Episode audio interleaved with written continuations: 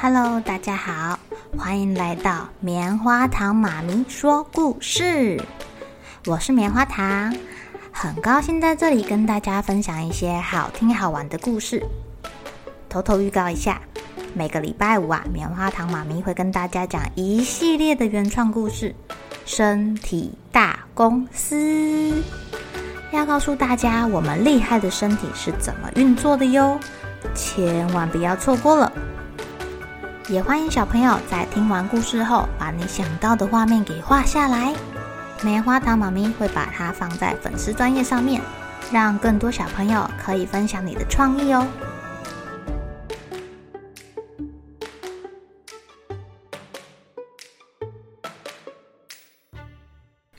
Hello，亲爱的小朋友，今天过得怎么样呢？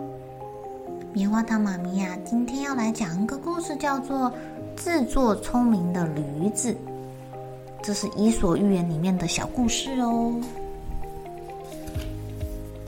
我有一只小毛驴，我从来也不骑。有一天，我心血来潮，骑着去赶集。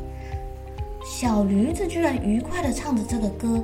跟它的主人一起到市集里面去采购，哎，在市集里面啊，有好多好吃的东西哦，应有尽有，有萝卜啊、白菜呀、啊、莴苣啊。主人对这个小毛驴非常的好，他想吃什么，他就停在那个摊位前面。主人呐，为了等一下要拜托这个驴子扛东西回家，为了要犒赏他，他通常都会买这些好吃的东西给驴子吃。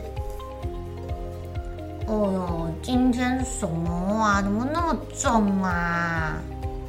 原来主人今天买了两大袋的盐，真的很重哎！好重哦！主人可不可以停下来休息？我的脚都要破皮了。这个小毛驴啊，一边走一边抱怨。他还抱怨说：“为什么主人都不会体谅一下做驴子的辛苦？”嗯，那这样干嘛请驴子来驮东西呢？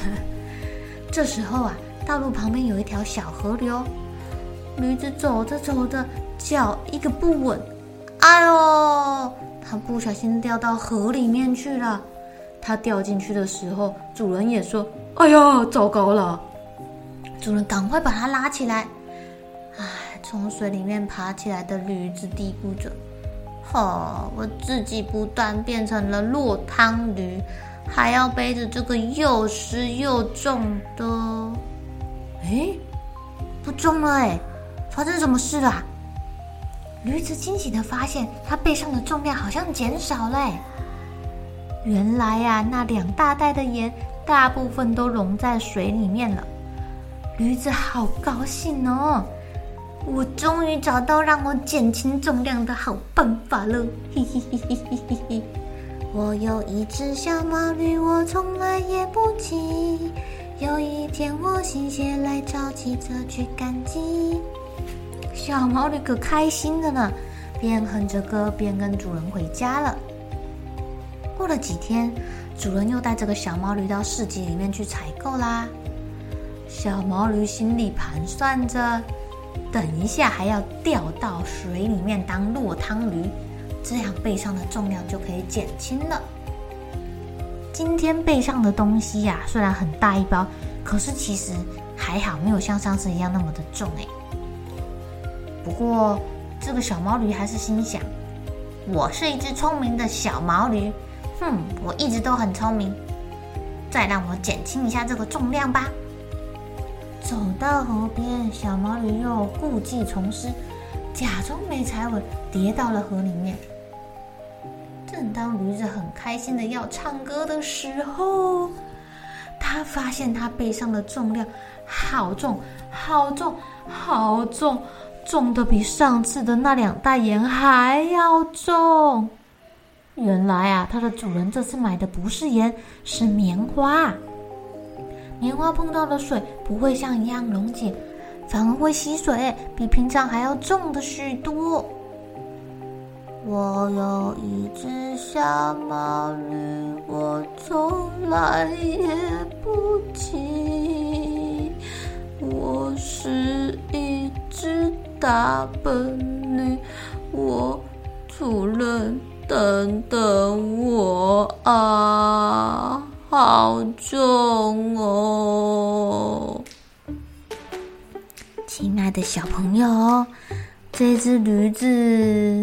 是不是像他所唱的一样，是一只大笨驴呀？伊索寓言呐、它是源自于古希腊的一系列的寓言故事。所谓的寓言故事呢，就是这个故事的背后都有一个呃一个教育的意义，想要告诉你一些什么事情。比如说，像这个故事，它要告诉我们的是，不要自作聪明啊，不要以为第一次得逞了。第二次会一样。那这些寓言故事啊，相传是由伊索他创作的，然后呢，再由后面的人来帮他收集这些故事，变成一本书。伊索寓言啊，在欧洲对他们的寓言文学影响非常非常非常的大。这一系列的故事啊，大部分都短短的，却讲了一个大道理在后面，非常的有哲理，而且又具有很高的文学价值。哎，啊，像。爸爸妈妈在讲故事的时候啊，很常会讲伊索寓言的故事给孩子听。那伊索当初在讲寓言故事的时候啊，他是没有绘本、没有故事书、也没有草稿哦。而且呀、啊，他故事里面的主角大部分都是动物，都是动物之间的互动。虽然呢、都是动物之间的互动，不过它却用动物间的行为来比喻成人类的行为举止。小朋友记不记得龟兔赛跑的故事啊？或者是狼来了骗人的故事啊？这个都是伊索寓言里面的小故事哦。之后有机会，棉花糖妈咪再跟你们讲讲其他故事吧。好喽，小朋友该睡觉了，一起来期待明天会发生的好事情吧。